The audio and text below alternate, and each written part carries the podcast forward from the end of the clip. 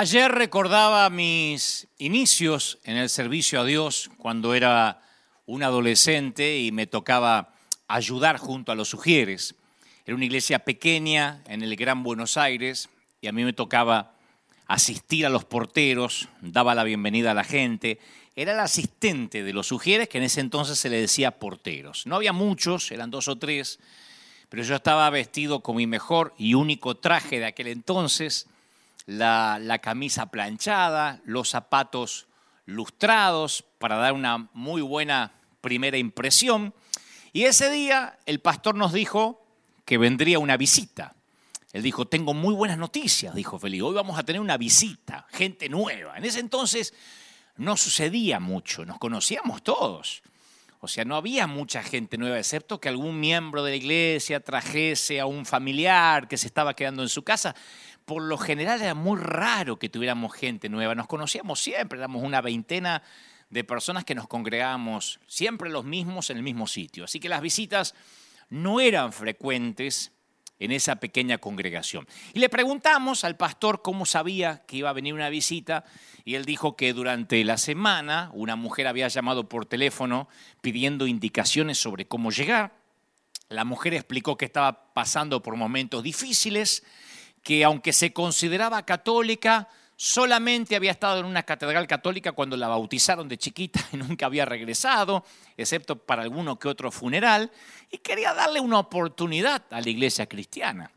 Así que justo antes de que comenzara el servicio, yo me acuerdo que me ubico en la puerta, yo tendría, no sé, 12, 13 años, no había llegado todavía a los 14, eh, eso seguro, pero tendría 12 o 13. Me ubico en la puerta junto al portero, un portero que vamos a llamarlo Roberto, nombre ficticio, para preservar su identidad, porque este mensaje llega a distintas partes del mundo y no quisiera después que le hagan bullying al pobre Roberto. Y, y la vimos llegar a la dama, mientras que en esa iglesia que me congregaba, todas las hermanas usaban vestidos casi todos largos hasta los tobillos, estaban completamente tapadas. Nuestra visitante, que conducía su propio automóvil, cerró la puerta de su auto con la misma mano que sostenía su cigarrillo. Así que apagó el cigarrillo ahí cerquita de, donde estacionó. Vestía jeans apretados, una camiseta ajustada sin mangas, más o menos lo que me acuerdo. Y yo pensaba en dislucidar cuál sería el problema de esta dama que dijo necesito ayuda, un novio abusivo, adicción a las drogas, desempleo, no sé, abandono, todo eso y más, porque daba con el perfil de una mujer, ya apenas estacionó entre lo que salió del auto hasta la iglesia, hasta el templo, podía uno ver que era una dama que tenía problemas. Así que Roberto le dio bienvenida a la joven, le dijo, en esta iglesia nos vestimos con lo mejor para Dios. Ese fue su recibimiento. Le dijo, señora, ¿esta es su mejor ropa, señorita? No, no le importa lo que pueda pensar Dios, porque acá adentro está Dios, dijo. Esa ropa tienta a los varones de esta iglesia. Así, todo pasó en cámara lenta. Yo he contado esto en varias ocasiones porque forma parte de, mis traumas juveniles. Yo busqué en mi mente la forma de deshacer el ataque de Roberto. Así la recibió, ni le preguntó el nombre. Le dijo, usted cómo está va a tentar a los hombres acá adentro. O sea, dejó entrever que adentro estaba Dios y que estaban los hombres a punto de tentarse con la primer chica que entrara con el jean ajustado. La mujer quedó paralizada. Yo pensé en sonreír, decir en voz alta, no, no, que, no, te intimide el viejo Roberto, está un poco loco. O pensé en reírme en las carcajadas, decir, es una cámara oculta, sonría y tome asiento aunque mi parte más oscura quería salir corriendo, pero no hice nada de todo eso. Me acuerdo que, que permanecía ahí congelado de rabia, de coraje, sin saber qué hacer. La mujer se pegó media vuelta, caminó hacia su viejo auto y se fue, y no, la volvimos a ver. Roberto dijo, hija del diablo, ya va a necesitar de Dios. Pero eso no fue lo peor, lo peor es que salió el pastor a la puerta, todavía el servicio no había comenzado y Roberto le contó el incidente, le dijo cómo estaba vestida y el pastor le dijo, hiciste muy bien porque esto no es un burdel. La gente tiene que aprender a vestirse si quiere entrar para adorar a Dios. Y en ese momento algo sucedió dentro de mi corazón. Ante Dios, yo hice varias promesas que me propuse cumplir durante el resto de mi vida. Primero me comprometí a resistirme a juzgar a alguien que no conoce al Señor. Yo me comprometí, digo, me voy a resistir a juzgar a alguien sea como sea. Prometí jamás, segundo, expulsar a nadie de la iglesia si eso respecta a mí, ya sea que sea un portero, un ujier o en este caso el pastor, por su aspecto físico o por su vestimenta. Pero fundamentalmente le prometí a Dios no convertirme en alguien como Roberto, o lo que es peor, como el pastor de Roberto y en ese entonces el mío.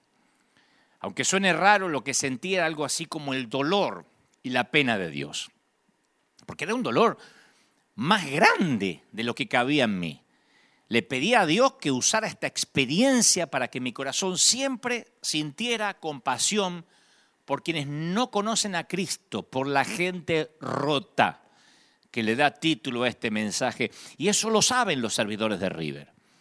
Los servidores de River, los servidores de esta iglesia saben que soy por lo general alguien amable, cordial, pero si algún día quieren verme enojado o, sacado de las casillas, tengo que presenciar que maltratan a alguien en la puerta por su vestimenta, por su manera de ser, porque no coincide su peinado con lo que sería una iglesia, porque la Biblia, eh, narra en más de una ocasión que el Señor justamente se codiaba, hablaba con todo ese tipo de gente rota. Eso es la iglesia. La Biblia de hecho narra que había dos personas muy diferentes en la misma fiesta. La historia es súper predicada en todas partes del mundo. Dos personas totalmente diametralmente opuestas en la misma fiesta, en la, misma celebración. A él quieren seguirlo, a ella la degradan. Él es el líder de la iglesia, ella es una mujer de la calle. Él se gana la vida promoviendo eh, valores morales, ella se gana la vida rompiéndolos. Cualquier ciudadano elegiría a Simón el fariseo porque tiene clase, porque tiene teología. Pero Jesús va a elegir a la mujer. Simón va a pensar, ¿quién dejó entrar a esta mujerzuela a este lugar? De la misma manera que Roberto miró con desdén a aquella dama que yo no sé si tuvo otra oportunidad de acercarse a una iglesia cristiana. Yo no creo que si estoy necesitado de Dios, al llegar a una iglesia me dicen que mi vestimenta no le va a agradar a Dios o que va a tentar al sexo opuesto, yo tendría muchas dudas en volver o en regresar. Y la palabra dice que Simón piensa algo similar. No sabe si echarla a ella o al sirviente que la dejó entrar. Y en Lucas 7:36 está el episodio donde dice, un fariseo invitó a Jesús a comer con él. Jesús entró en la casa y se sentó a la mesa. Entonces, una mujer pecadora que vivía en la ciudad, al enterarse que Jesús estaba comiendo en casa del fariseo, se presentó con un frasco de perfume. Y colocándose detrás de él, se puso a llorar a sus pies y comenzó, con las lágrimas obviamente, a bañarlos con sus lágrimas lo secaba con sus cabellos, lo cubría de beso y lo ungía con perfume. A mí me parece algo extraordinario.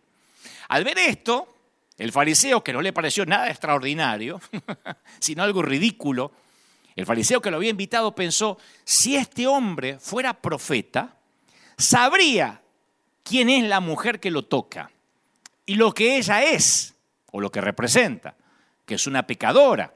Pero Jesús le dijo, Simón, tengo algo que decirte. Sí, maestro, dice Simón. Mira, un prestamista tenía dos deudores. Uno le debía 500 denarios, el otro le debía 50. Como no tenían con qué pagar, a ambos le perdonó la deuda. ¿Cuál de los dos lo amará más? ¿Cuál estará más agradecido? Y Simón contestó, bueno, pienso que aquel al cual se le perdonó más. Jesús le dijo, juzgaste bien. Y volviéndose hacia la mujer, dijo a Simón, ¿ves esta mujer? Yo entré a tu casa y tú no derramaste agua sobre mis pies, ni siquiera me lavaste los pies, que era la costumbre en Medio Oriente. En cambio ella los bañó con sus lágrimas y los secó con sus cabellos. Tú no me besaste. Ella, en cambio, desde que entré, no cesó de besar mis pies, no mis mejillas, mis pies. Tú no ungiste mi cabeza, ella derramó perfume sobre mis pies. Por eso te digo que sus numerosos pecados le han sido perdonados porque ha demostrado mucho amor. Aquel que se le perdona poco, demuestra poco amor. Ella hizo todo lo que Simón no hizo. No le abrió la puerta, no le colgó el abrigo, no le estrechó la mano. Ella no tiene agua, pero se las arregla porque tiene lágrimas de tan rota que está. Tiene muchas lágrimas que alcanzan para lavar los pies. Hay que llorar mucho para lavar los pies de alguien, ¿no? Y vacía perfume también en sus pies, aún polvorientos. El amor de Simón es medido, es tacaño, el de ella es extravagante, arriesgado. Ahora, ¿cómo se explica la diferencia entre los dos? ¿Práctica? ¿Educación? ¿Dinero? Ah, Simón la ventaja en las tres.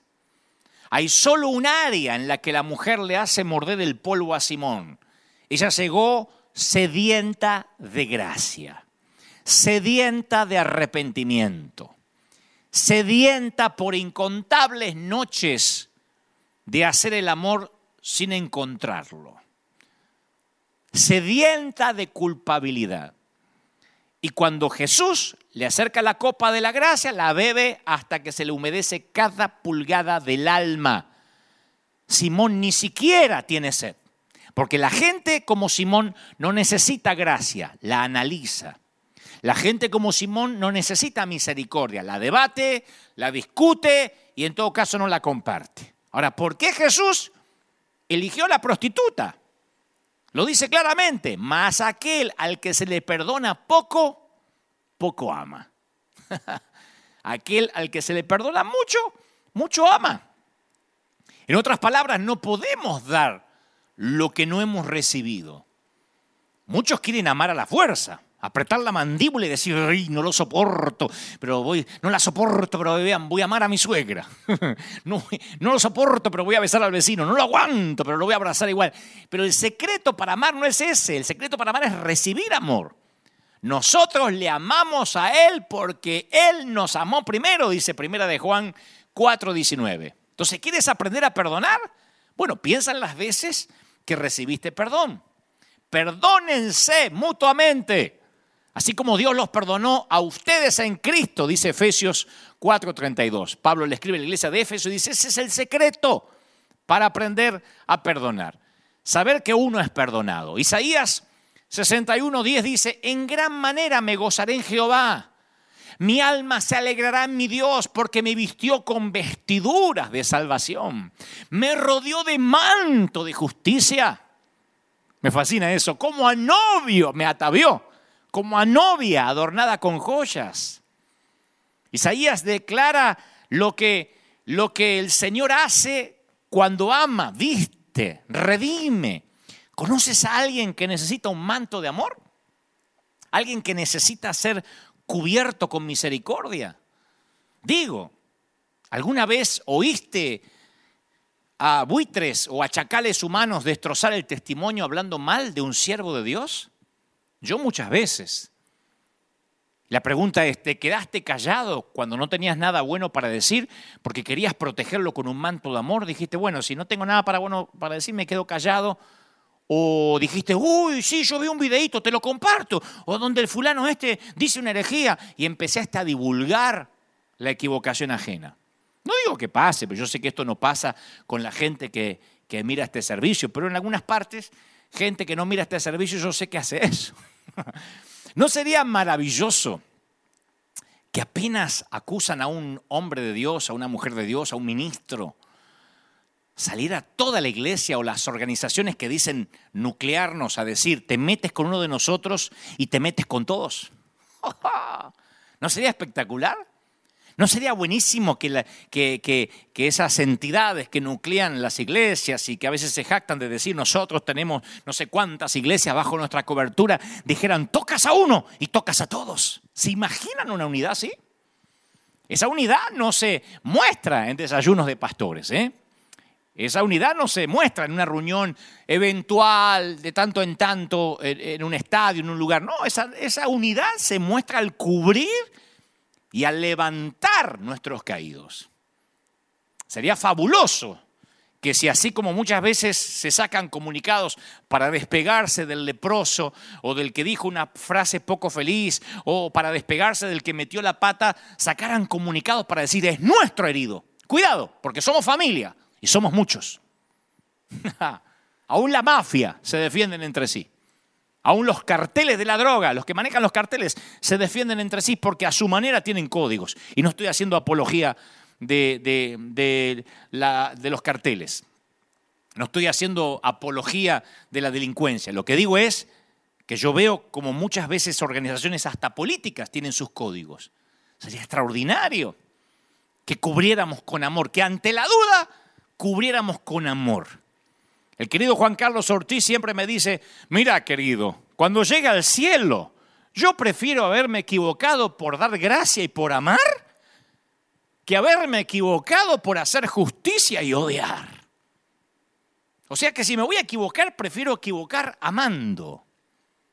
Eso es lo maravilloso cuando uno está consciente que recibió mucho amor y tiene que dar mucho amor. Porque todos somos gente rota, como dice el título de este mensaje. Yo hablé esto en muchas ocasiones, pero sentí fuertemente, mientras preparaba el mensaje durante esta semana, que en este día especial, en este día del Padre en particular, Dios me volvía a decir, vuelve a hablar acerca de la gracia bien entendida. Génesis 3:21 dice, y Jehová hizo al hombre y a su mujer túnicas de pieles y los vistió. Yo tengo un mensaje llamado El vestidor de Dios, donde profundizo respecto a esto, que Él fue el primer sastre en la mayor muestra de amor. No los vistió Adán y Eva Gianni Versace, ni Giorgio Armani, ni Hugo Boss, ni Oscar de la Renta, ni Carolina Herrera. El creador del universo los vistió. Y no es que les tiró la ropa así, sino que como una mamá le dijo, quédate quieto, Adán, a ver cómo te queda.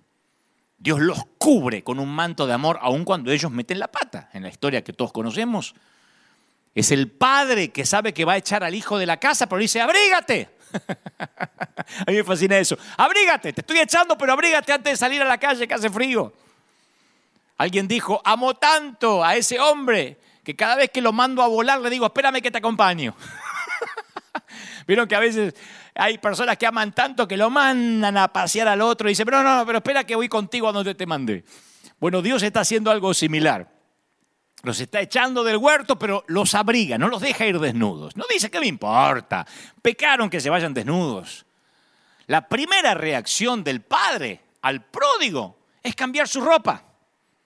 El, hijo dice, papá, yo he pecado contra el cielo, he pecado contra ti no soy digno de, ser llamado tu hijo. Y el padre le dice a su siervo, saquen el mejor vestido, el mejor vestido. No dijo, dale la ropa del último de los empleados. Fíjate si hay algo viejo ahí en el, warehouse, en el galpón. No, el mejor vestido. Y dístanlo. Y póngale un anillo también. Y calzado en sus pies. A mí me fascina eso de tapar, de cubrir, de proteger. Porque es algo que como cristianos tenemos que heredar años atrás, en esas mismas iglesias donde yo me crié, que no reniego porque fueron parte de mi niñez, en esa iglesia donde estaba Roberto, que no es un nombre real, pero ahí estaba, y como él había unos cuantos, estaba de moda enseñar a la iglesia respecto a la vestimenta modesta, porque era el signo o el símbolo externo de santidad, como te vestías. Si eras varón, cómo te cortabas el cabello. Eso era determinante. No importa que, que, algunas mujeres tuvieran una lengua bífida y hablaran de todo el mundo y fueran chismosas. Si usaban el vestido largo y tenían un moño y un rodete gigantesco acá y no se teñían ni se depilaban, eran mujeres santas. Entonces, por años se enseñaban lo que podían y lo que no podían usar. Y nos limitamos a la, a la apariencia externa. Y si el paciente estaba vestido decorosamente, estaba bien. No nos interesaba qué había debajo de las vendas, si había hemorragias. Como esta dama que cuando yo era chico llegó a la puerta de la iglesia y por traer un jean, que tampoco vino semidesnuda, era un jean, que para la iglesia era, como bien diría después el pastor, esto no es un burdel. Entonces la iglesia está llena de vestidos por fuera, pero heridos por dentro. Y necesitamos curar la causa del dolor. Un síntoma es un anuncio al cuerpo que algo anda mal. De hecho, hay médicos que no quieren eh, recetar calmantes cuando tratan ciertas dolencias, porque dicen, no, porque el calmante va a camuflar los síntomas que a mí me van a ayudar a diagnosticar el origen del dolor. Si le doy un calmante, se va a anestesiar y yo no voy a saber qué es lo que le está pasando. Entonces a veces ni siquiera calmantes dan hasta no dar con el diagnóstico. Y la sana doctrina ha sido el calmante ingerido por la iglesia. Ahora, no quiero que me malinterpreten, yo no estoy en contra de la doctrina. Lo que digo es que cuando es solo un puñado de doctrinas, como tantas veces Dios nos ha hablado estos fines de semana, cuando solamente es un puñado de doctrinas, un puñado de reglas, un puñado de códigos de ética, solo calma el dolor, pero esconde la causa de la enfermedad. Y hay una clara diferencia entre doctrina y liberación. La iglesia que se empeña en esconder los problemas, disminuyendo los síntomas, no va al hueso, al dolor. La iglesia está, a veces, cuando digo la iglesia somos nosotros, en autocrítica, a veces estamos demasiado avergonzados con los síntomas como para tratar el problema en sí mismo. Tratamos de legislar moralidad a través del legalismo. Y si bien dice Isaías 64:6, todos nosotros somos suciedad, todas nuestras justicias son también como trapos de inmundicia. O sea que la doctrina, el esfuerzo que hagamos es un trapo sucio. Cualquier intento de agradar a Dios es un trapo mugriento. Ahora, no estoy diciendo, vístete como quiere, vive como quiere. Lo que te digo es, ¿de qué sirve cambiar el exterior cuando adentro estamos pútridos? ¿De qué sirve cambiarnos la ropa cuando no nos damos un buen baño y nos higienizamos como debemos, o no nos higienizamos como debemos. Lo que pasa es que la mayoría de nosotros, y me incluyo, nos sentimos cómodos con los pecados ajenos. Nos olvidamos de hombres como David, pero nos juntamos inmediatamente como buitres para liquidar a los que caen. ¿Por qué tenemos una doble moral? No importa tanto el pecado, como dije hace unos meses atrás, si no importa quién pecó. Si es un ajeno, lo liquidamos, a menos que sea nuestro hijo, nuestro padre, a menos que sea alguien cercano a nosotros. Como dije una vez, por año la iglesia se opuso al divorcio hasta que se divorcia el hijo del pastor, la hija del pastor o el propio pastor. Entonces ahí empiezan a cambiar la cosa. Bueno, no están así, los tiempos cambiaron. Y no estoy siendo like, ni quiero hacer una, de este mensaje una licencia para pecar. Lo que digo es que la iglesia decía que nadie, por ejemplo, podía pretender servir a Dios si no sabía gobernar su casa primero, hasta que los propios hijos del pastor dejaron de congregarse.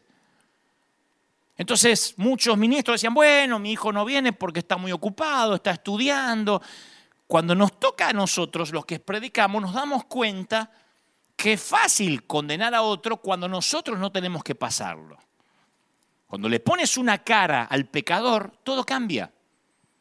Cuando al pecador le pones una cara, deja de ser simplemente un pecador, es alguien. Hace un tiempo, yo no había contado esto en público, hace un tiempo una dama cuyo nieto se congrega en nuestra iglesia vino a visitarnos ella se congrega en otra iglesia, su nieto se congrega aquí en River. Y en un momento esta dama me dice, allá en nuestra iglesia empezaron a venir los homosexuales. Yo le digo, ajá. Me dice, sí, nosotros le, damos un, le oramos, le damos un par de domingos para que cambien, si no tienen que irse. Le digo, ¿le dan un par de domingos? Sí, si no cambia rápido, dice, porque si los deja quedarse, se te empieza a llenar de gente como él. No hay que dejarlo que toque las cosas santas, y menos que quieran servir a Dios.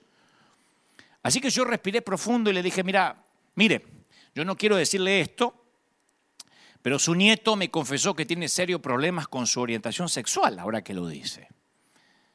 Y se quedó fría la mujer. Le digo, mire, no quería decirle, pero ya que me sacó el tema, voy a seguir su consejo. Lo voy a quitar de todo lo que está haciendo en la iglesia y hoy mismo lo pongo de patitas en la calle, lo voy a echar de la congregación, voy a sacarlo con seguridad. Porque este no solo está hace un par de domingos, este está hace años en la iglesia y me dice que tiene serios problemas con su identidad sexual. No me consta que haya pecado, pero, pero tiene que ver con lo que me está contando, así que lo voy a tener que echar. Y el rostro de la dama se transfiguró. Me dijo, no es cierto. Le digo, sí, lo es, lo es. Y me dice, pero no, no, puede usted echarlo como un perro, es mi nieto. ¿Y dónde queda el amor de Dios? Le dije, tranquila, me acabo de inventar la historia. Solo quería que supiera que todo cambia cuando al pecador le pones un rostro. Todo cambia cuando ya no es el pecador, el divorciado, el homosexual, el fornicario, cuando le pones un rostro y es tu hijo. Todo cambia cuando es tu nieto, cuando es alguien que te atañe a ti. El Señor le ponía rostros a los pecadores. Los conocía, hablaba con ellos y por eso se compadecía. A mí me llamó mucho la atención cuando en su momento Cristian Castro, el famoso el cantante, vino un par de veces aquí a River Arena por curiosidad, porque lo trajo la novia de ese entonces, no lo sé. Pero no me llamó la atención él, porque él fue muy respetuoso, vino, se sentó aquí, un, un, amor como persona, me hizo, me comunicó por teléfono con su mamá, la famosa actriz Verónica Castro, hablé con su, con su madre, es un, hombre maravilloso, él como persona, en su trato, muy educado, o sea, bien podría haber venido con aires de estrella, pero él no me llamó la atención, sino los comentarios de algunos cristianos luego en las redes. Al día siguiente me decían, le dejaste tocar el lugar santo, porque yo lo invité aquí a pasar un momento. Que no sé dónde sacaron esa idea que hay lugares santos dentro de un auditorio o templo. Esto no es un tabernáculo, esto es un auditorio, es una arena. Y cualquier eh, sitio, cualquier templo, no deja de ser un lugar donde entran los pecadores y eso incluye al pastor. Si este fuera un lugar más santo que otros lugares por allá abajo, en primera instancia yo no podría estar parado aquí. Otros escribían, espero que la conversión de este muchacho sea real y que no ande dejando mal testimonio por ahí. Otro decía, fue a la iglesia, pero no lo veo cantando alabanzas a Dios. O sea, que la gente, o no, no voy a decir la gente, nosotros le pedimos a los demás, porque nosotros también somos gente, le pedimos a los demás lo que nosotros no hacemos. El Señor dijo, hipócritas, atan cargas pesadas y difíciles de llevar, las ponen sobre los hombros de los demás, pero ni con un dedo ustedes la quieren mover. Y lo mismo pasa con cualquiera que ha venido a la iglesia o que llega a una congregación. Lo mismo pasó con, con José Luis Rodríguez el Puma, que le escriben comentarios del tipo, espero que ahora se reconcilie con sus hijas si es tan hijo de Dios, opinando de la santidad ajena, instruido por un programa de chimentos en la tele. Ven el gordo y la flaca y opinan de la santidad de alguien o de la integridad de alguien.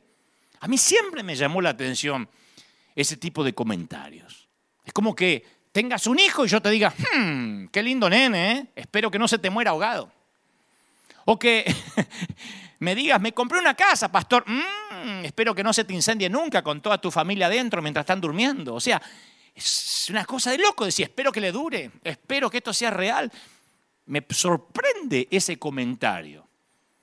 Estas personajes o cualquiera, estoy mencionando personas que pueden ser famosas a lo mejor por el ámbito artístico, estoy hablando de, de, personas en situación de calle, de prostitutas, de gente que llega a la iglesia buscando ayuda. Pueden venir mil veces, pero la religión nunca termina de absolver y de perdonar a la gente rota. Menos mal que nadie necesita el perdón de la gente, sino solo de Dios. Porque la gente lo que hace es pedir frutos, muchos frutos al que viene. Y que predique en la tele. ¿eh? Si es famoso, que predique en la tele mañana mismo, aunque ellos quizás no le predican ni al vecino. Y hagan lo que hagan, siempre van a estar en una vidriera, en observación, a ver si esto es real. Lo hacen conmigo. Llevo por providencia de vida más de treinta y tantos años en el peregrinar cristiano sirviendo al Señor. Y sin embargo publicamos fotos a veces de ayudas o, cosas que hacemos y me ponen, sí, pero no vemos que le des a países más necesitados. Yo no veo mucha necesidad ahí. O sea, no le dan a nadie, porque no es que me lo dice una fundación. No es que me lo escribe alguien que está dándole a la gente. No dan a nadie, pero necesitan sentir que agradan a Dios siendo policías de la santidad ajena. A la divorciada o a la madre soltera se las mira con sospecha. Al ex mujeriego se lo mira como mujeriego en pausa. ya va a mostrar los hilos o la hilacha.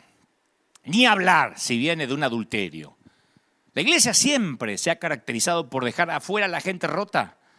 Por eso no me sorprende qué rápido algunos aceptaron tomarle la temperatura, mandar a los infectados de vuelta a casa y decirle a los niños y a los ancianos que se queden en casa. La nueva normalidad no es un invento de la pandemia. Yo la viví como ayudante de Roberto hace 40 años atrás. Ya había una nueva normalidad de dejarlos infectados afuera. La única diferencia, no se le tomaba la temperatura ni le ponían alcohol, alcohol en gel en las manos. Pero apenas se discernía que estaba infectado, lo mandábamos de vuelta o lo hacíamos sentir incómodo, si es que no quedaba otra que la persona entraba. Se le hacía un hueco, se le hacía sentir incómodo como diciendo, no perteneces aquí, no te vistes como nosotros, no hablas como nosotros, no te peinas como nosotros, no, te, no saludas como nosotros. y la gente rota, de pronto llega al hospital y encuentra que el hospital ya no es un hospital, que el hospital es un museo. Por eso pienso que esta pandemia nos va a hacer reflexionar a muchos. Nos hace pensar el propósito, la legitimidad de la iglesia. Hace muchos años, mis padres, muchos años, mucho más chiquito que 14, yo tendría unos cinco años, porque cuando cumplí siete fue que ellos conocieron al Señor. Así que presumo que en el año 1972 o 73 mis padres tuvieron una discusión. Como yo era chiquito no, no entendía de qué discutieron, pero sí mi papá guardaba un arma en el cajón de la mesa de luz y yo recuerdo muy nítido hasta hoy cómo fue, la buscó, cargó un par de balas y se dirigió al galpón el fondo, el donde él tenía su, su improvisada carpintería, y llorando decía, me voy a quitar la vida, y mi mamá corría detrás diciendo, no lo hagas. El cáncer de mi mamá había llegado para complicarlo todo, mi padre estaba siempre borracho, pero ahora, después de muchos años, me doy cuenta que hay ciertos temores que fueron grabados en mi alma cuando yo era chiquito. Que las viejas heridas tienen una memoria muy buena, pero unas destrezas interpretativas abismalmente pobres. Si bien es cierto que el dolor mantiene los recuerdos frescos, también oculta la verdad y evita que entiendas lo que ocurrió en realidad. Los niños a veces parecen ver y escuchar todo, pero con frecuencia interpretan incorrectamente la información. Y yo interpreté incorrectamente lo que pasaba. Era algo sórdido. Realmente mi papá intentó quitarse la vida y no sé qué pasó allí en el galpón, en el fondo, porque mi mamá le quitó el arma y no ocurrió. Pero yo llegué a conclusiones equivocadas. Como muchos que ahora me están viendo en cualquier parte del mundo y que, por ejemplo, dice, es que el matrimonio de mis padres llegó a su fin porque yo tuve algo que ver ahí. Inevitablemente personalizamos lo que ocurrió. ¿Se habría quedado papá en casa si, si yo hubiese ordenado mi cuarto? Hay niños que piensan eso. ¿Será que mamá nos abandonó porque yo no la, ayudaba a, a juntar los platos de la mesa? ¿Qué hubiera podido hacer? ¿Qué hice? Tiene que haber sido mi culpa. Y eso es lo que yo pensé cuando tenía cuatro o cinco años. Porque mi padre cuando iba para el fondo a quitarse la vida o a intentar quitarse la vida, me miró con odio y me dijo, es tu culpa, porque él estaba muy dolido por la enfermedad de mi madre. Eh, cuando ella se embarazó, apareció el cáncer. Entonces tuvo que decidir si tener, darme a luz o tratar de producir un aborto para preservar su, su, cuerpo y ella decidió que me tendría igual. De alguna forma yo no sabía todavía esa historia, pero sí mi padre me vio con odio o con resentimiento en ese momento. Estaba completamente borracho, no conocía al Señor. Yo amaba a mi padre y en mi mente de chiquito, él no podía estar equivocado. Si él me miraba con odio es porque algo terrible había en mí. Y yo decidí que nunca más iba a permitir que alguien se acercara a mí lo suficiente como para ver lo que mi papá había visto en mí. No sé qué vio malo, pero yo dije, nadie se va a acercar mucho a mí. Nadie se dará cuenta que algo está mal conmigo. Esa mortal estrategia también afectó mi relación con Dios. Porque yo decidí ser el perfecto hombre cristiano para que así Dios nunca viera en mí nada que hiciera que dejara de amarme. Yo no hubiese podido soportar una mirada de Dios como la mirada de mi papá en aquel entonces, que insisto, estaba borracho, yo era un chiquitito, interpreté mal, después él se entregó al Señor, todo cambió. Pero esas esos momentos, esas situaciones marcan. Y esos momentos se transforman en una senda que muchos siguen recorriendo hoy en día. Yo escucho a mucha gente que lucha con una imagen distorsionada de sí mismos, usualmente por sucesos que ocurrieron en el pasado. No, es que mi mamá me dijo que yo era tóxica y, ella tenía razón, porque yo, yo, yo daño todo lo que toco. Soy una mujer dañada.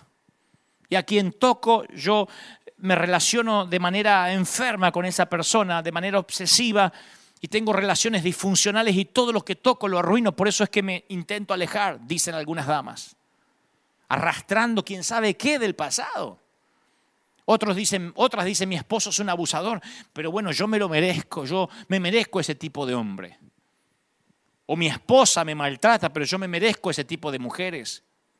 Otras personas, otras mujeres dicen, cuando me miro en el espejo, todo lo que veo es una mujer gorda, llena de estrías, de arrugas, que no merece que la quieran. Me voy a quedar soltera para siempre. ¿A quién le va a gustar compartir la vida conmigo?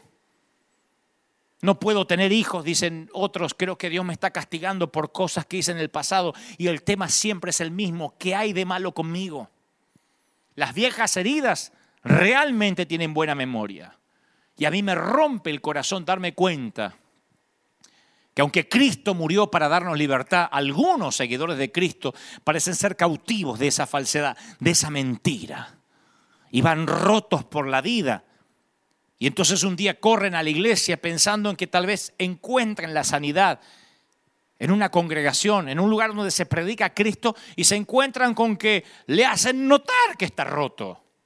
Y que por estar roto no va a ser amado y no va a ser aceptado y que tendrá que cambiar primero y arreglarse por su cuenta antes de entrar a este museo de santos. Qué diferente es como el Señor veía a los pecadores. Génesis capítulo 3, versículo 8 narra que con el viento de la tarde el hombre y su esposa oyeron que Dios iba y venía por el jardín, así que corrieron a esconderse entre los árboles. Ellos ya habían pecado, habían comido del árbol que no tenían que comer. Nunca habían escuchado la palabra esconderse. Esa, parte, esa, esa palabra no formaba parte de su vocabulario. Y en ese momento se percataron de su desnudez, se sintieron profundamente avergonzados. Y ahí descubrieron una nueva emoción. La vergüenza nunca le había afectado hasta ahora. La diferencia entre la culpa y la vergüenza es clara. Nos sentimos culpables por lo que hacemos, pero nos sentimos avergonzados por lo que somos. Quiero que lo pienses de esta manera. Si hiciste algo malo, bueno, tratas de arreglarlo qué sé yo, pides perdón, tratas de, restituir. Pero si en lo profundo de tu alma crees que eres algo malo, como yo pensé durante mucho tiempo que algo mal estaba conmigo, ¿qué vas a hacer con eso? ¿Conoces esa sensación de tener vergüenza de acercarte a Dios? Yo la conocí casi toda la primera parte de mi juventud. Yo pensaba siempre que Dios me miraba con odio, que algo mal había en mí. Y ahora Adán y Eva tienen ese instinto que a mí me parece familiar. Porque ellos no corrieron hacia Dios o se tiraron a sus pies y le explicaron lo que había ocurrido. En lugar de eso se escondieron. Y ese es el triste y horrible legado edénico del quebranto. Esa fue precisamente la intención de la serpiente romper la relación especial, la camaradería que existía entre Dios y su creación y sus hijos. Una de las cosas que más le he repetido en esta década a nuestra gente aquí en la iglesia es, mientras más grande sea el lío, más rápido vengan a la iglesia. Una vez, hace relativamente poco, fui a una boda y me encontré con un muchacho que se congregaba aquí que tuvo un serio problema matrimonial, se divorció y un día desapareció. Y ahí estaba en la boda, porque resulta que vino para estar con quien se casaba. Y cuando me vio, se quedó petrificado. Me acerqué y le digo, te pido un favor, no dejes de venir. No importa lo que hayas hecho.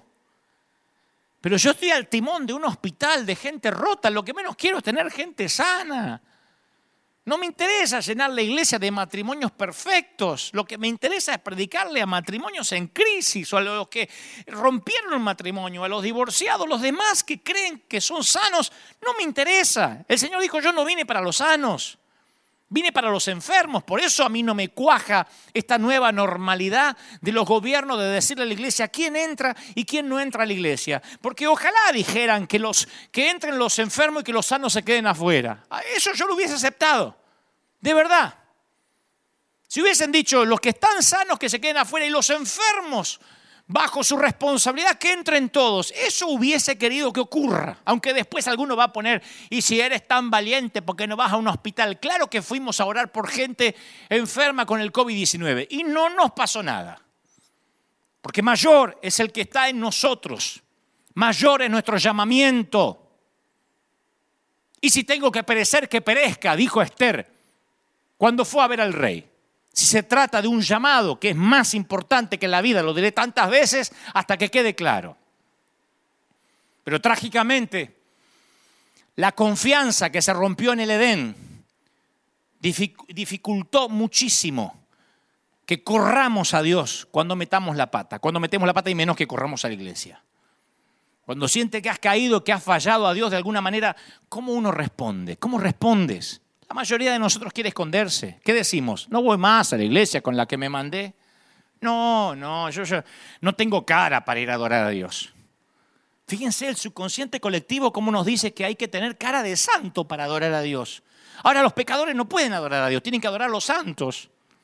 Para mí entonces que no adora a nadie. Fíjense cómo el subconsciente colectivo nos engaña, que decimos, no, no, no, no, cuando yo me sienta mejor voy a ir a la iglesia. Yo ahora tengo una vida que la verdad, si voy a la iglesia, Dios me fulmina, ¿no? Te fulmina lo mejor el religioso, el fariseo, pero Dios no. Dios va a mandar a que te pongan el mejor vestido, aunque todavía huelas a puerco. Alguno podrá decir que esto es eh, liberalismo, humanismo, pero esto es Biblia, esto es teología pura. Nosotros somos los que queremos huir, tratar de enmendar las cosas o arreglarlas un poquito por nuestra cuenta. Luego entonces, y después entonces, luego que arreglemos todo, entonces iremos a Dios y le explicaremos todos.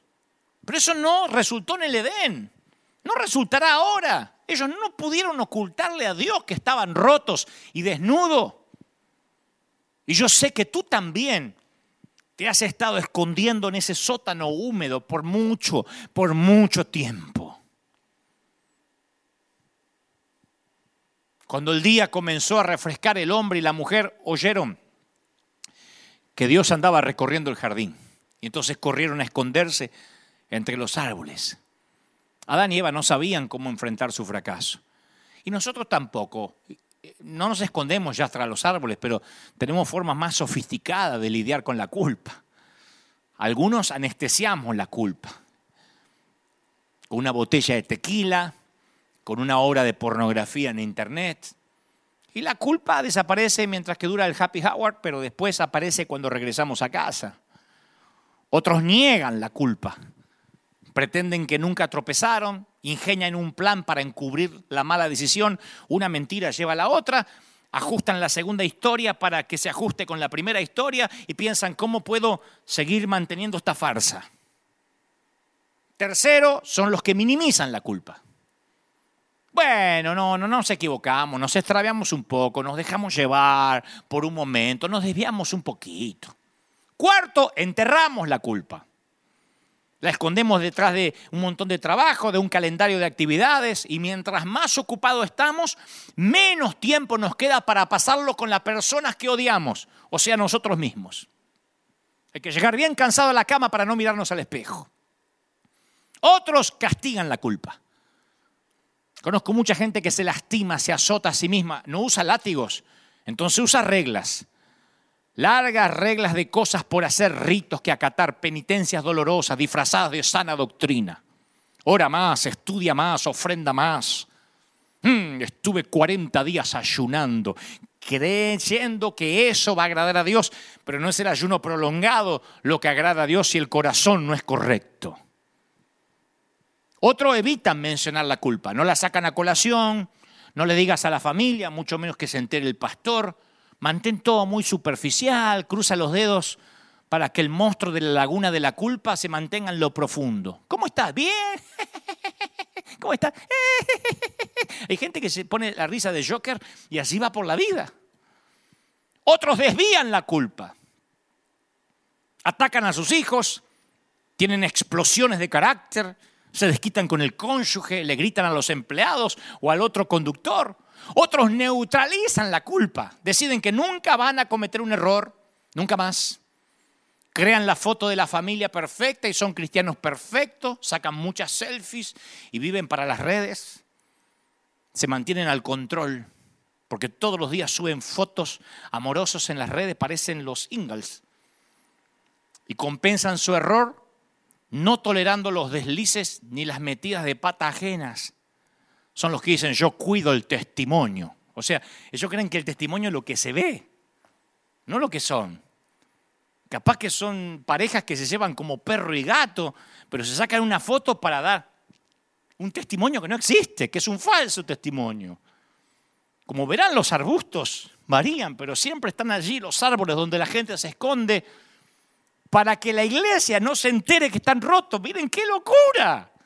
Es como entrar a un hospital y decir que no se enteren que estoy enfermo, que no se enteren que estoy enfermo y para qué vas al hospital. Adán y Eva se escondieron detrás de las hojas de higuera, de arbustos, de mentiras. Y no ha cambiado mucho. Nunca, escucha esto, nunca, nunca has sido ni más ni menos salvo que el momento que fuiste salvo por primera vez. Aunque esto cause urticaria en la teología de alguien. Puedes creerlo o no, sé lo que te digo por experiencia con el Señor. Ninguna mala acción descuenta tu salvación. Ninguna buena acción la enriquece. Tu salvación no tiene que ver contigo, sino con la cruz. No te ahogues en la cloaca de tu propia condenación. Amamos nuestros escondites para que no sepan cómo somos. Algunos se esconden en la comida, porque es lo único que pueden tener algún tipo de control. Otros se esconden en las cosas. Un par de zapatos más, un, bolso más, un vestido de diseño más. Y me voy a sentir mejor. Pero nunca nos sentimos satisfechos. Siempre vamos a necesitar una cosa más. Otros se esconden en las relaciones. Tal vez eres de esas personas que pasan de una relación a otra y siempre encuentras defectos en la otra persona. Dicen, no puedo encontrar al hombre o la mujer ideal, porque no te hacen sentir de la manera que quieres sentirte. Como no te hacen sentir como quisieras sentirte, el problema está contigo, donde quiera que vaya, no en el otro. Otros se esconden en el ministerio y en el servir a Dios. Ese fue el escondite que yo escogí por años. Porque después de la mirada de mi papá,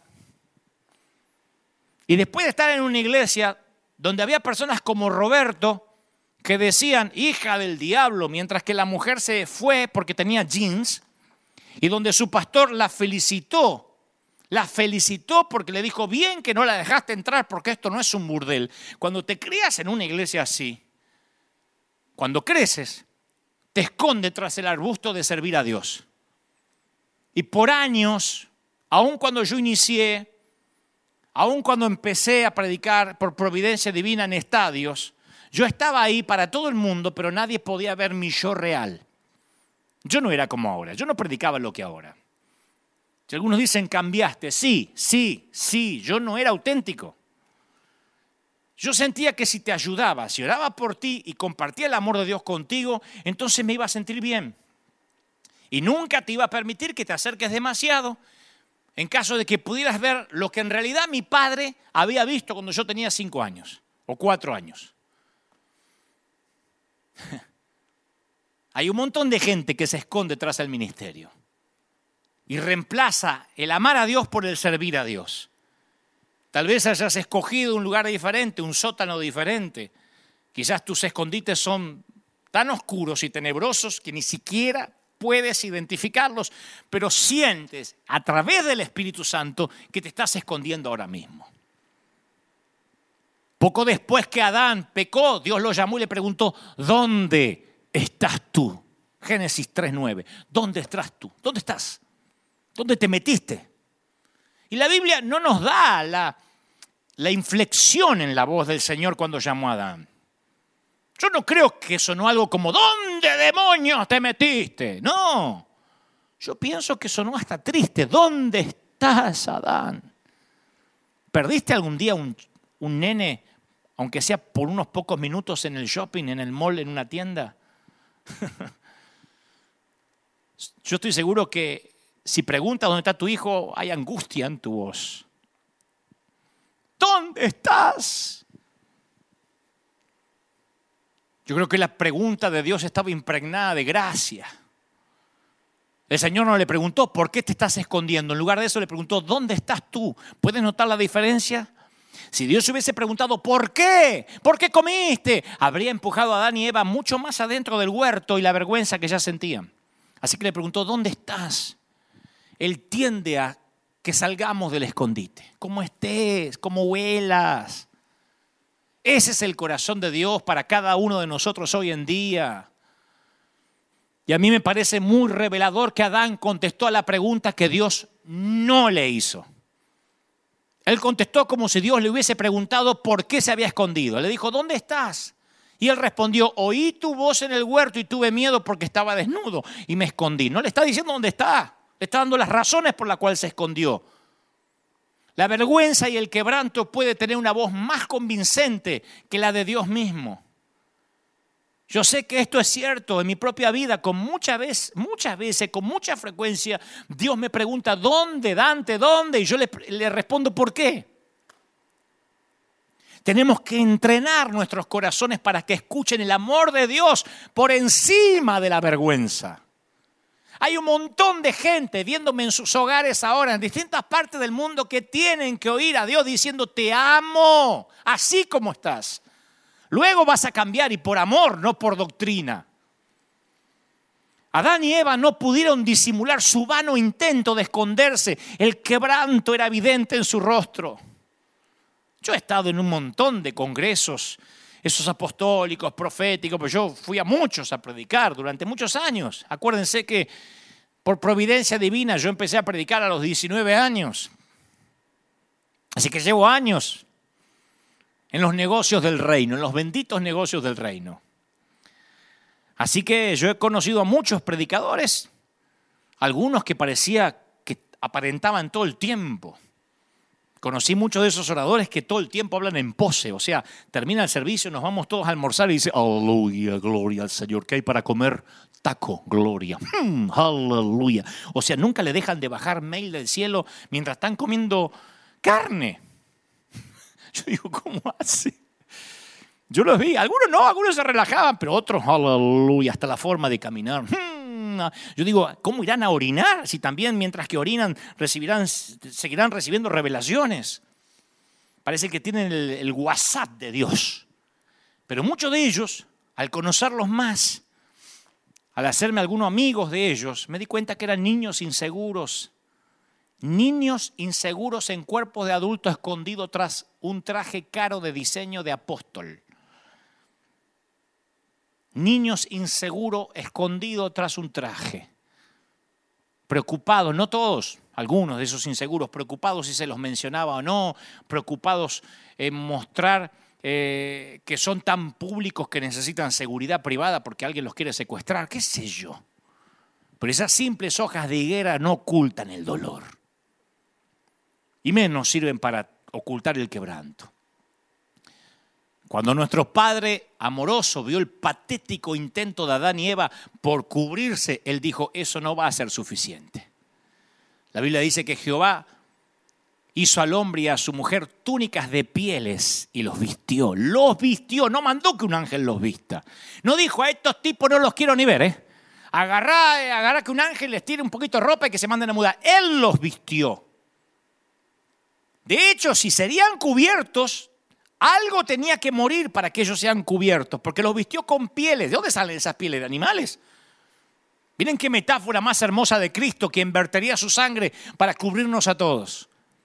¿Dónde sacó las pieles? No las sacó de un closet.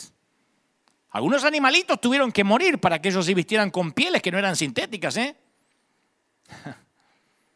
Ya no tienes que esconderte.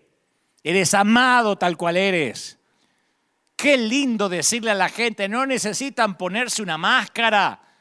Si Dios te ve tal cual eres, no tienes que pretender estar bien siempre. Si te atreves a probarte este atuendo que Dios ha hecho para ti, te darás cuenta que está bien, que a veces estés mal. Yo tengo un mensaje que se llama, está bien que no estés bien. Y aunque parece un juego de palabras, lo tenemos que aprender. Mi padre no tenía razón. Yo no ocasioné el cáncer de mi mamá. Yo era un bebé, yo no podía decidir nacer o no nacer. Pero aún así necesité que Dios me cubriera y me hiciera olvidar la vergüenza y me quitara la culpa. Y obviamente hiciera que pudiera amar a mi padre. Los últimos versículos de Génesis 3 siempre tuvieron un impacto profundo en mi vida. Yo solía leerlos como una especie de juicio, pero ahora que empiezo a ver la, Biblia con ojos nuevos, veo que es un versículo o un episodio lleno de gracia. Porque Génesis 3:22 dice que Jehová dijo, he aquí el hombre es como uno de nosotros, ahora sabe el bien y sabe el mal. Pues que ahora no vaya a alargar la mano y tome también del árbol de la vida y coma, porque va a vivir para siempre. Y lo sacó del huerto del Edén para que le abrace la tierra en la que fue tomado. Dios dice, este ya sabe el bien y el mal. Si come el árbol del árbol de la inmortalidad, no se muere más. Entonces echó al hombre y lo puso al oriente del huerto del Edén y puso querubines y una espada encendida para guardar el camino del árbol de la vida. Puso a un ángel, ese era un Jedi, con una espada para que no se acercaran más. Tú dices, ¿y a dónde está la gracia en ese pasaje? ¿Dónde hay amor ahí? ¿Cómo estos querubines, centinelas y una espada de fuego puede pretender mostrar gracia? Sí.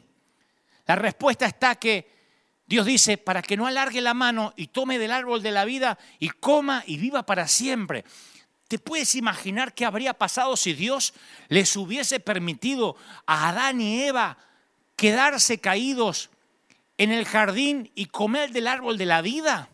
Habrían vivido para siempre, para siempre rotos, eternamente miserables. Hubiesen vivido para siempre arruinados por la culpa para siempre temerosos, para siempre vacíos, muy vacíos. Su vida eterna se hubiese convertido en un infierno eterno. Dios los amó tanto que no quería que vivieran eternamente llenos de pena, de vergüenza, de amargura, de remordimiento, porque a medida que pasaron los siglos y los milenios, se hubiesen seguido escondiendo de Dios. ¿Alguien sabe lo que estoy diciendo? ¿Alguien sabe a lo que estoy concluyendo? ¿Que la muerte física puede ser un regalo de gracia? Sí. Por eso no hay que tener miedo ni a la pandemia, ni a la, enfermedad, porque hasta la muerte es un regalo de gracia. Si no mueres, ¿cómo vas a nacer otra vez? La gracia también es eso. A Dios le gusta todo tipo de gracia. Él no se conforma con una talla única de gracia. ¿Recuerda cuando Pedro dijo la multiforme gracia de Dios en, primera de Pedro 4.10? Otros traducen la frase, la gracia de Dios en todas sus maneras. El apóstol Juan dijo que Jesús vino a nosotros del Padre lleno de gracia y de verdad. Él no quiso decir que a veces Jesús tenía mucha gracia y poca verdad, y en otras ocasiones tenía toneladas de verdad y poca gracia. No, gracia y verdad equitativamente, por igual. Aleluya, alguien tiene que decir amén. Una vez escuché la frase que en el servicio del amor solo los soldados heridos pueden servir, la gente rota puede servir. Qué declaración poderosa. Pregunto, ¿qué tal si, si nuestras heridas más profundas son justo lo que Dios necesita para que su gracia fluya a los demás?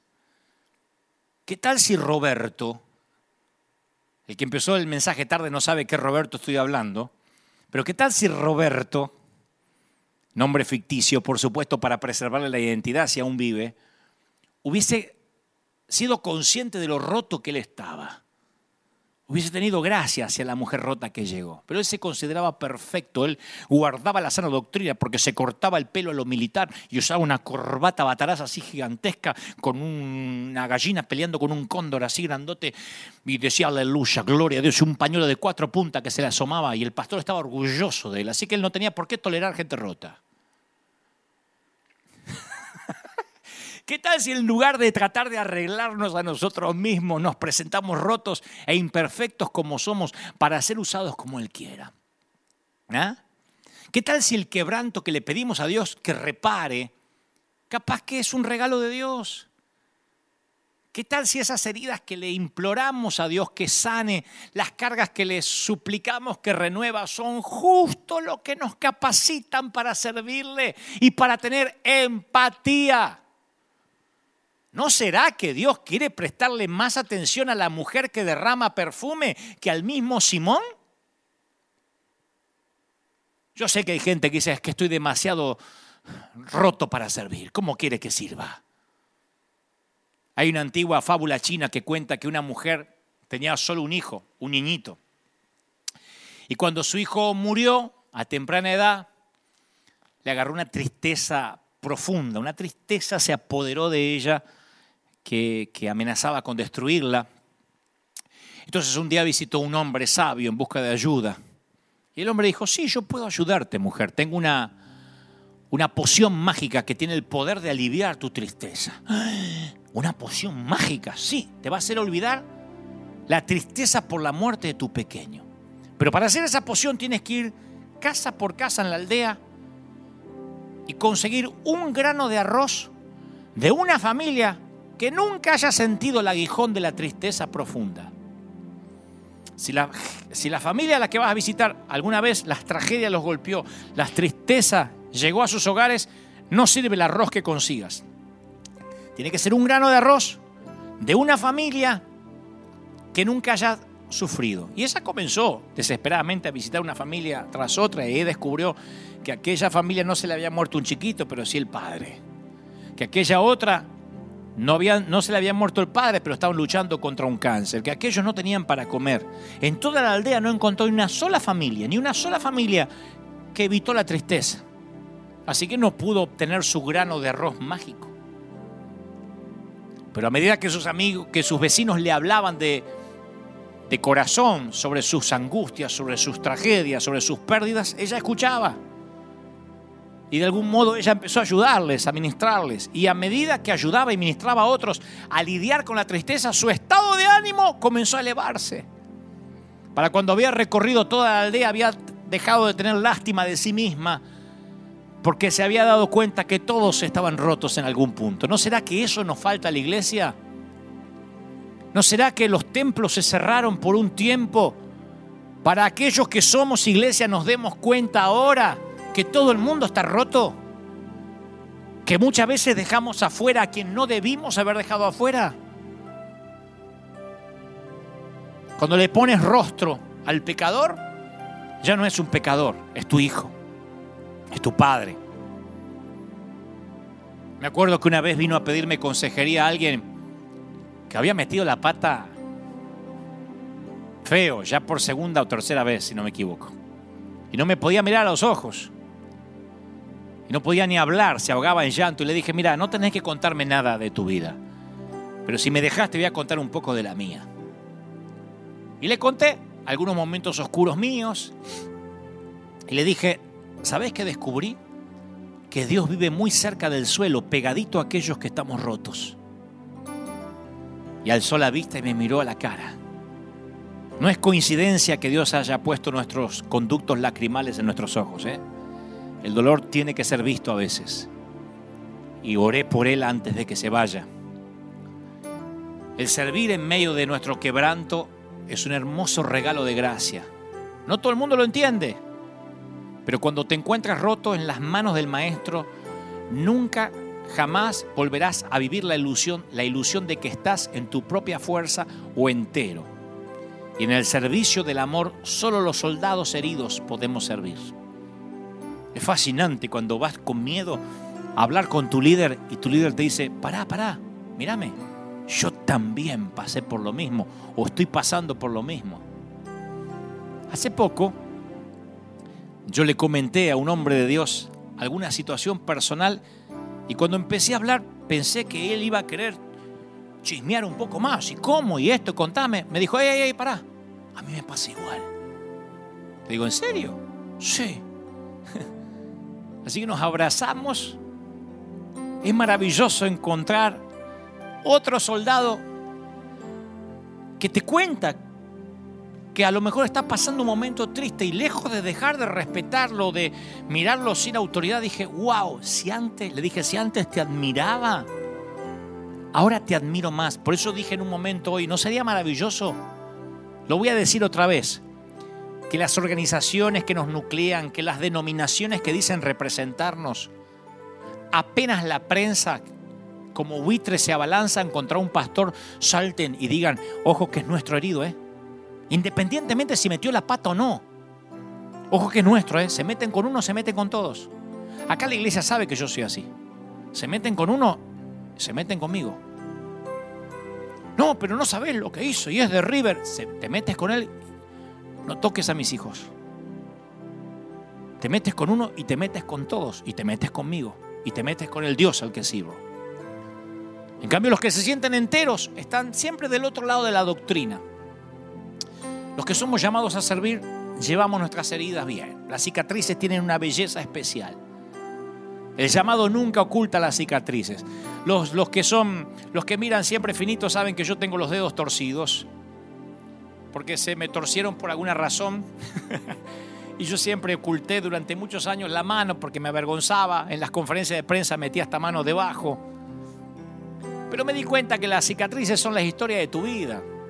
Tengo otra cicatriz inmensa aquí de cuando era chiquito y le fui a sacar la comida a un tremendo perro, un Doberman negro. Ese día aprendí que a los Doberman hay que dejarlos comer solos, principalmente si tienes cinco años. Quien no tiene heridas no ha peleado ninguna batalla. Yo suelo hasta desconfiar de la gente que no muestra heridas, que no tiene heridas. Porque las heridas de la vida son una placa de honor. Las heridas muestran que no te retiraste, que fuiste la resistencia, que no te rendiste. Muchas veces yo me enfrento a la encrucijada en la cual tengo que decidir si permanecer o retirarme de al lado de hombres de Dios que a veces fallan, que tienen fallas morales, que meten la pata, que dicen cosas poco felices, que se equivocan y van ahí los buitres y le editan un videito en YouTube y ya le ponen apóstata, hijo del diablo. Muchas veces yo tuve que debatirme si alejarme o acercarme. La mayoría no quiere ni siquiera sacarse una foto con ellos.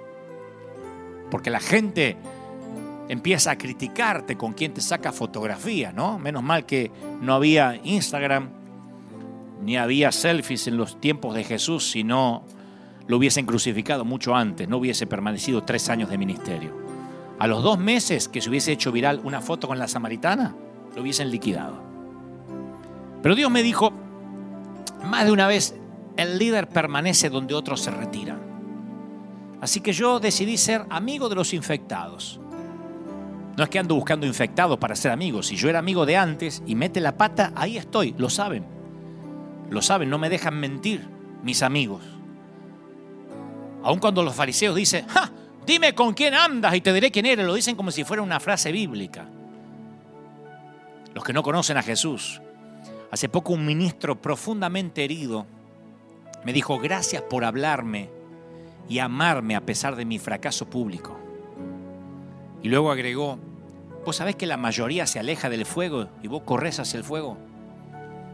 Me dice, ¿te gusta hacer lío, Dante? Le digo, no, me gusta ser amigo de mis amigos. Y como dijo alguna vez Max Lucado, algún día puede que yo también necesite gracia. Y me aseguraré de sembrar gracia. Porque si yo ando por ahí sembrando justicia, no querré cosechar justicia, yo no quiero justicia para mí. No reclames justicia, tú no sabes lo que quieres cuando reclamas justicia. Pide gracia, pide misericordia.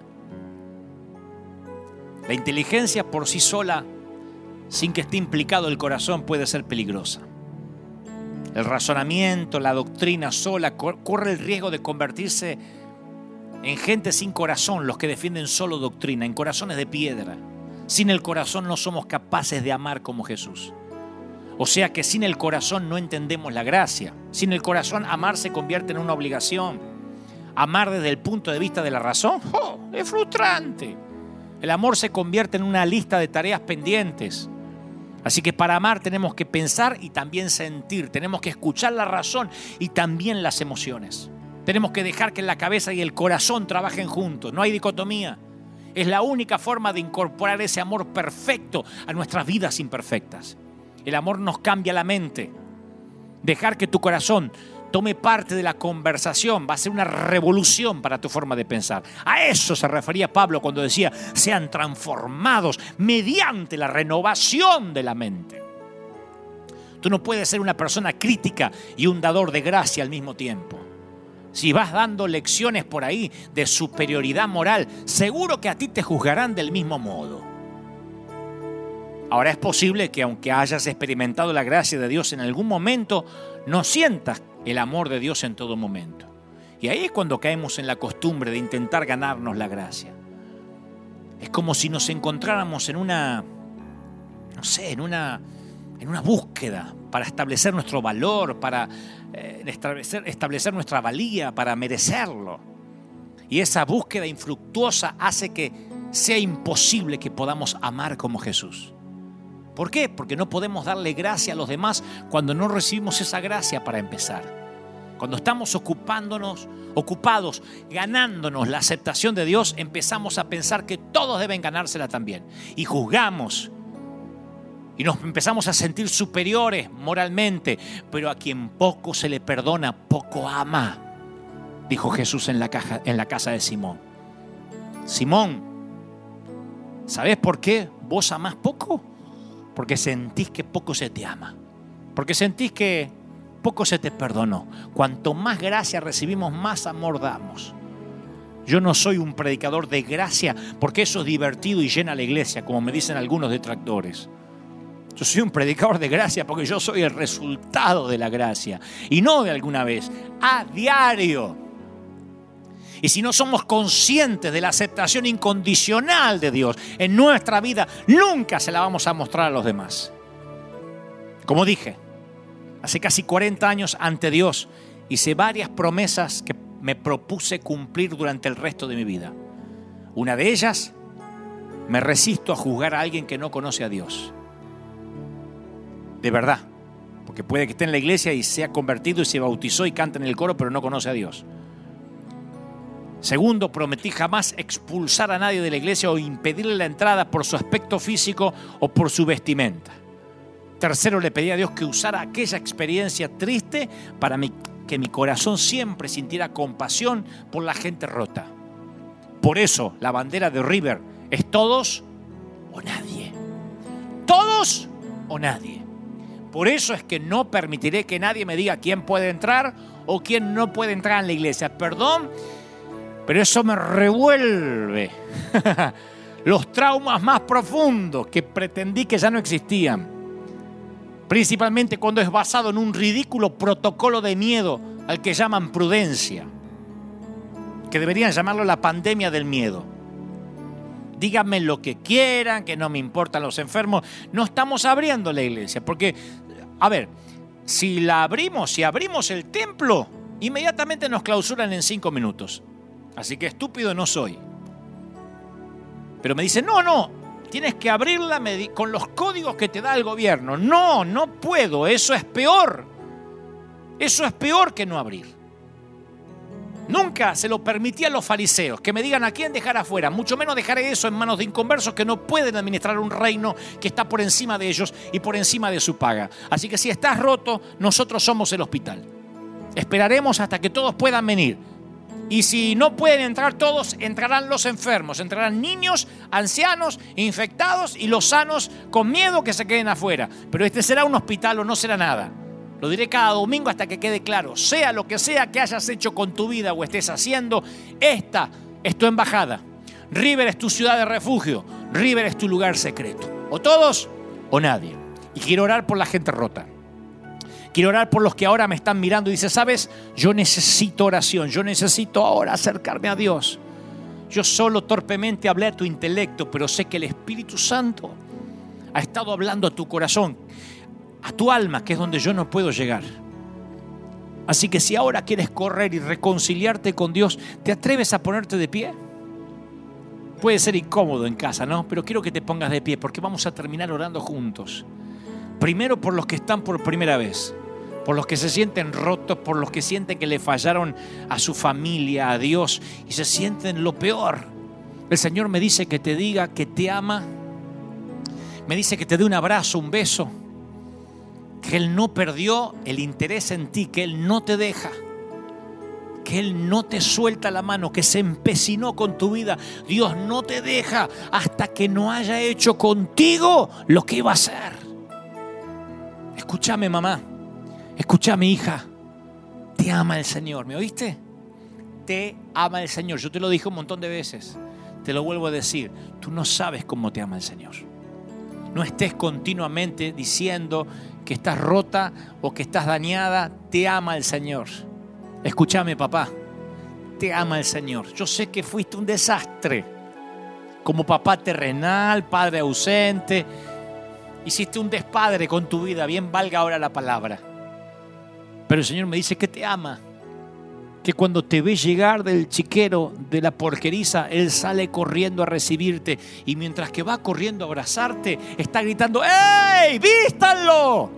Traigan el mejor vestido, el que se había perdido ha vuelto, fiesta. Creo que a la iglesia nos faltó eso, hacer fiesta por cada mujer con jean apretado, por cada loco con el pelo verde, por cada borracho, por cada gente en situación de calle, por cada prostituta y por cada divorciado que ha querido entrar a nuestras congregaciones.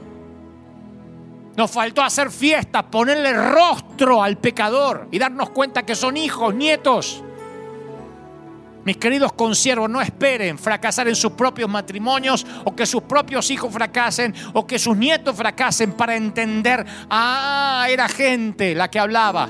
No era solo el pecado, era gente, gente, gente, almas. Corre al Señor. Di conmigo, Señor Jesús, te recibo como mi suficiente Salvador. Entra en mi vida. Te acepto. Gracias por morir por mí en la cruz del Calvario Anota mi nombre en el libro de la vida. Gracias Señor por amarme roto como estoy y por derramar tu sangre cuando yo no lo merecía.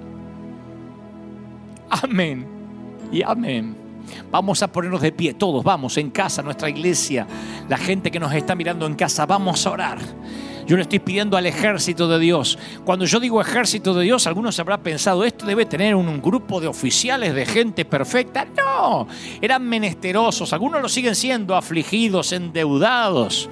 Son los que conmigo en la cueva de Adulán se hicieron guerreros fuertes. Y no porque no tengan heridas, y no porque la vida no los haya vapuleado, golpeado, sino porque se han levantado. Porque cuando meten la pata, el primer lugar que corren es aquí. Porque dicen, River es un hospital del alma, porque dicen la iglesia es un sitio para gente rota, porque cuando se equivocan lo confiesas inmediatamente y dices, Señor, grandes son tus misericordias cada mañana. Yo estoy orando ahora por los que están rotos, oro por la gente que está en distintas partes del mundo. El Señor me está mostrando gente que ha estado herida, gente que se ha sentido sola en esta pandemia, abandonado a veces por siervos, abandonado por sus, eh, por sus hermanos. El Señor me dice que te diga, yo te estoy atrayendo a mí, yo te estoy sosteniendo, no temas, he aquí lo que viene será mayor, he aquí no te dejo, dice el Señor. Aleluya, bendito sea el Señor. Estoy orando ahora por los que están pasando necesidad financiera, por los que están peleando palmo a palmo su economía sus finanzas, el sostener la mesa y el alimento diario. Y eso ha hecho fricción en tu matrimonio, en tu pareja, con tus hijos. El Señor me dice, por cuanto tú has creído que yo te voy a bendecir, por cuanto no perdiste la fe, aún a pesar de mirarte al espejo y no gustarte lo que ves, yo te voy a bendecir, dice el Señor. Yo te levanto. Estoy orando por todo el continente de América. Estoy orando por la gente de Europa, por la gente de Asia, de África, de Oceanía. Reciban ahora en el nombre del Señor de las multitudes. Yo también soy un hombre roto, pero eso asegura de que la victoria, la gloria y el crédito se lo lleva el Señor. Estoy alentando a los jóvenes, estoy orando por mi querida Argentina ahora. Sé que muchos de Argentina me están viendo y yo estoy orando por la Argentina desde la Quiaca hasta desde la cordillera de los Andes hasta el océano. Estoy orando ahora para que todo el país, los que han seguido, los que no se han doblado sus rodillas ante los vales, los que se sienten sin liderazgo, los que se sienten solos, ahora reciban esta palabra. Yo sé que estás roto, dice el Señor.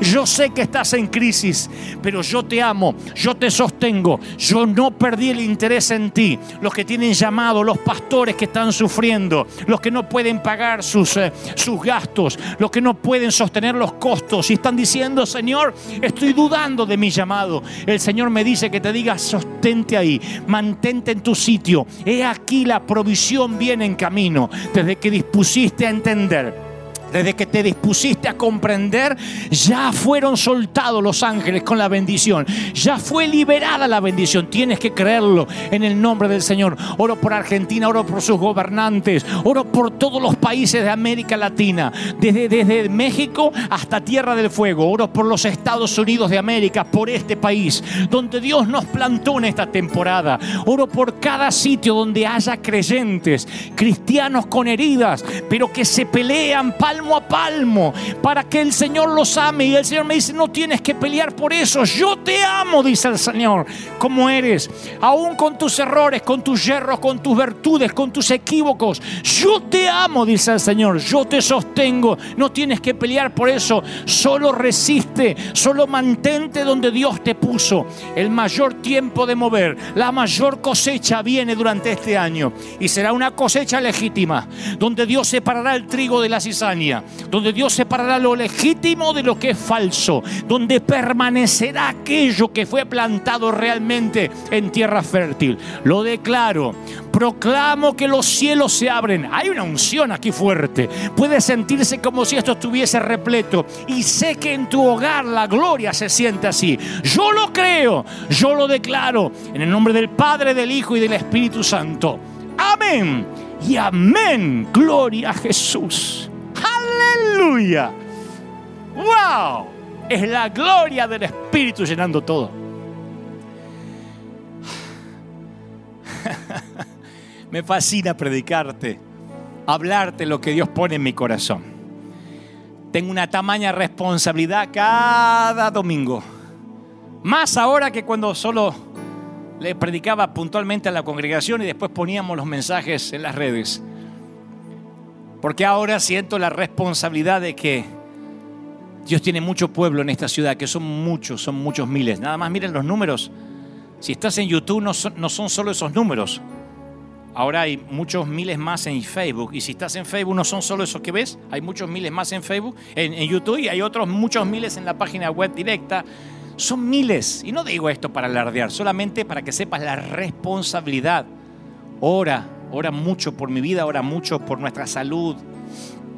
Pero fundamentalmente, quiero que recibas cada palabra con temor y temblor, sabiendo que de todos los predicadores, puede que yo sea el más roto, el que más problemas haya tenido y sigue teniendo. No es falsa modestia. De todos los carteros que Dios ya haya podido utilizar, como decía Catherine Kuhlman, yo debo ser de todas las herramientas la más oxidada y estoy convencido, usaré las palabras de Catherine, que yo no fui la primera opción para Dios. Dios debió haber tenido, no sé, seminaristas, teólogos, gente más elocuente, gente más, mejor persona que yo, o más espiritual. Pero a Dios se le plació llevarse toda la gloria usando a un muchacho del sur, a un hombre del sur a un hombre de allá, de un sitio de Buenos Aires, de lo último de la tierra, para transmitir lo que Dios pone en mi corazón. Recibe lo que Dios me dijo que te diga, no he agregado, no he quitado ni una sola palabra a lo que sé que es su revelación y sé que alguien necesitaba oír esta palabra. Recíbela, atesórala, Atalas a tu cuello, escriben en las tablas de tu corazón, que Dios haga resplandecer su rostro sobre ti. Batallón del ejército de Dios, firme como talón de oso. Acá estamos, somos la resistencia. Todos o nadie. Feliz día del Padre. Si no comieron, no coman mucho. Si comieron, hagan la digestión. Y nos vemos nosotros el próximo domingo aquí. Dios mediante. Esto es todo. Los dejo con la placa final para que puedan sembrar y seguir haciendo que este río no se detenga nunca. Chao. Muy buen domingo para todos.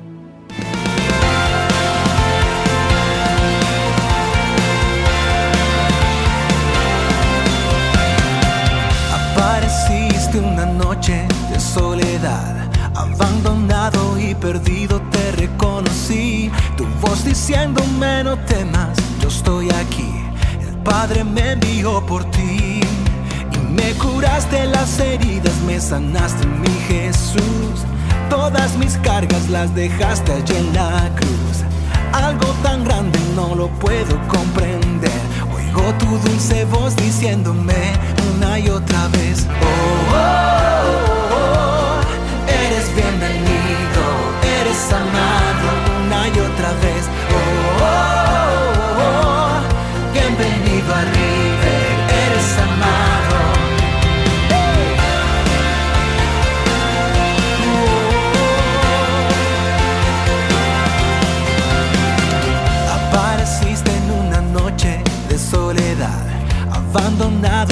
perdido te reconocí. Tu voz diciéndome no temas, yo estoy aquí.